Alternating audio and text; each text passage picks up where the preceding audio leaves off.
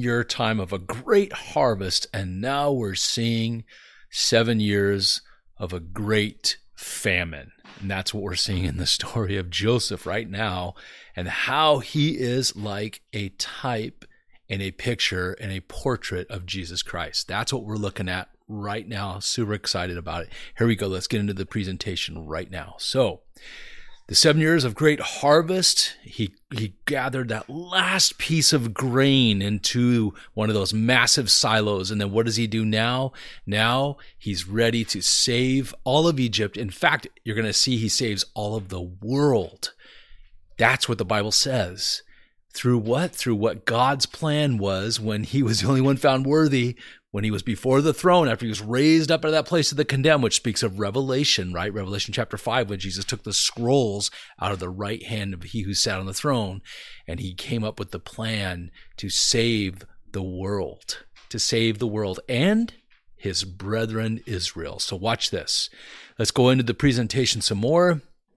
Here we go. There's a uh, these are actual grain silos they found in Saqqara, Egypt. Uh, right behind this picture, you can see this massive 65 foot deep grain silo where they found petrified grain at the bottom of one of these. This could be one of the grain silos that Joseph used to store the grain in that time of that great harvest. So here we are. This is a step system that they had to go down to pick up the sacks of grain, many archaeologists believe. Here's a, a better picture of it right here. So there's a drawing on the wall in Saqqara, Egypt, and it shows how one person can walk down these steps and there's these chutes that came off this big grain silo. There was like these tubes or like pipes almost out, carved right out of rock. And the grain would fill a sack and they'd walk out. So it was like a one way in, one way out, and they had sacks of grain pretty amazing stuff, right? That's what we're looking at in Joseph's story. And there's archaeology to back that up. So, Genesis 41, verse 53 When the seven years of plenty which had taken place in the land of Egypt came to an end, and the seven years of famine began to come, just as Joseph said, right? Then there was famine in all the lands but in the land of Egypt, there was bread, there was grain, there was food, right? So there were seven years of great harvest. Now we're into the seven year time of great famine. And by the way, that famine still happens. Uh, it's like a cycle. It still happens in that region. And what it is, there's an east wind that comes and it's a blighting, hot hot wind, like everything basically the vegetation just withers, just burns up basically. And that speaks a lot of what we see in the book of Revelation. And uh, there's the comparisons with Joseph, right? And Jesus and the book of Revelation and God's plan. It all comes together when we understand the Old Testament. That's why we're doing this, my friend. So let's go right back into this presentation. So here we are. Uh, the the famine begins, but he has these this grain stored up. It's the Bible said without number, like the sands of the sea. And remember, that was like Revelation chapter 7, where there was a great multitude which no one could number. So it's so awesome. All right. So then the when all the land of Egypt suffered famine, the people cried out to Pharaoh they cried out to he who sat on the throne. This is much like when 9 11 happened or when there's a great disaster in a country or war. People cry out to God. After 9 11, the churches were filled up in America. People were crying out to God. But you know what the Father says? He who sits on that throne says, He says, Go to my Son, Jesus. That's what He says. Go to my son. So we're seeing the same picture in Joseph's story. You know, the people were going to Pharaoh and crying out to Pharaoh to save them, right? To give them bread so they can live, so they can be saved. And what does Pharaoh tell them? He says, and Pharaoh said to the Egyptians, he said, go to Yosef, all right, or Joseph. That was Hebrew, Yosef. Go to Joseph. Whatever he says to you, you shall do. And that's what the people did. They went to Joseph and they were saved. Whatever he says to you, you shall do. Sound familiar? Oh, yeah. It does, right? Mark chapter 9, verse 7. This is the transfiguration when Jesus became, uh, he, he all of a sudden was glowing with this great glory. And it was Peter, John, and James there on top of that high mountain with Jesus, and he transfigured or transformed right before them into this glorious the, the God the Son in all his glory shining brightly. And then they saw Moses and Elijah. And Peter wanted to make a shelter for, for the three of them. He said, This is good. You know, I'm going to make a shelter for all three of you. And then suddenly this great shadow came over them. We're looking at that right here. Then a cloud formed overshadowing them, and a voice came out of the cloud This is my beloved Son.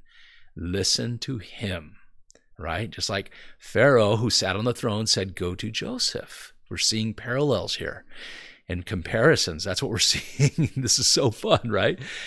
And then John 14, verse 6 says, I am the way, Jesus said, and the truth and the life. No one comes to the Father except through me. No one goes to the throne except through who? Through Jesus.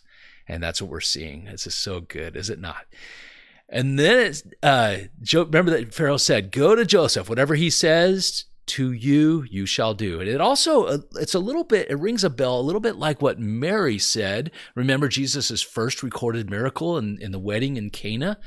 And Mary said, you know, do what he says, go to him, do what he says. Speaking of her son Jesus, and he turned the water into wine. So, really cool stuff that we see, guys. I love it, don't you? So, go to Joseph, in other words, go to him to be saved. And that's what the Father says to you, and God says to me, and, and, and to the Jewish people, and all the people of the world. If you want to be saved, you must go to Yeshua, right? That's Hebrew for Jesus. You must go to him. So, when the famine was spread over the entire face of the earth, and this is what we're seeing here, then Joseph opened all the storehouses and sold grain to the Egyptians. And the famine was severe in the land of Egypt. Then the people of all the earth came to Egypt to buy grain from Joseph. The people from all the earth came to him not just the people of Egypt. And we're going to see how Israel comes to him too soon during this seven year time of great trouble.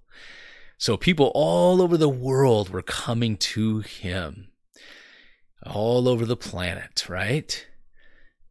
And then what happens? there's a great famine. The famine's covering the whole face of the earth.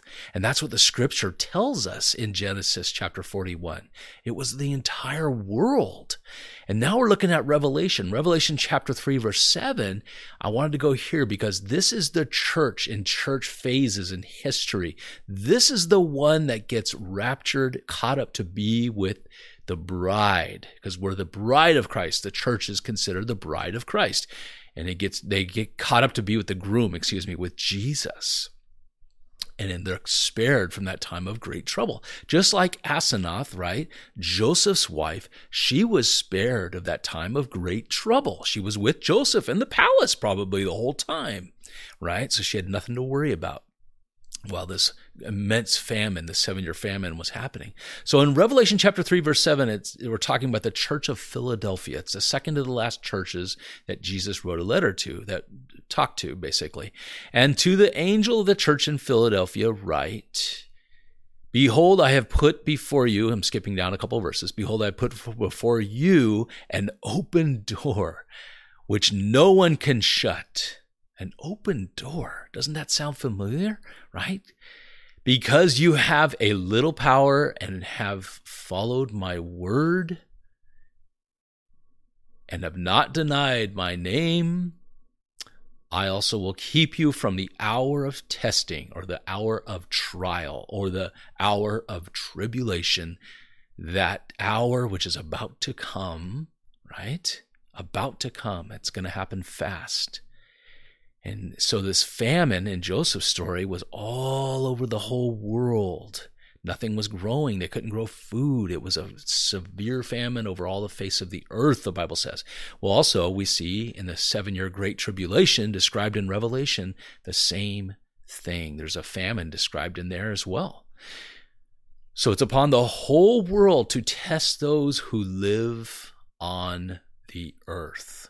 But who is spared during that? Yes, the church, the bride of Christ is with him as, as we see in the scripture that the dead in Christ shall rise first, and those who are still alive and remain shall be caught up to be with the Lord in the air.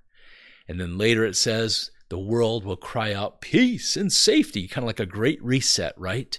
But then great trouble comes upon them quickly as labor pains is what First Thessalonians chapter 4 and 5 say or it could be second. I, am not sure. Look it up yourself. so, hey, well, anyway, my friend, God bless you. Hey, don't forget, hit this playlist right here, How to Find Jesus in the Old Testament, and you will get all the episodes on Joseph and the previous episodes, and you won't miss a thing. Love you guys. God bless you.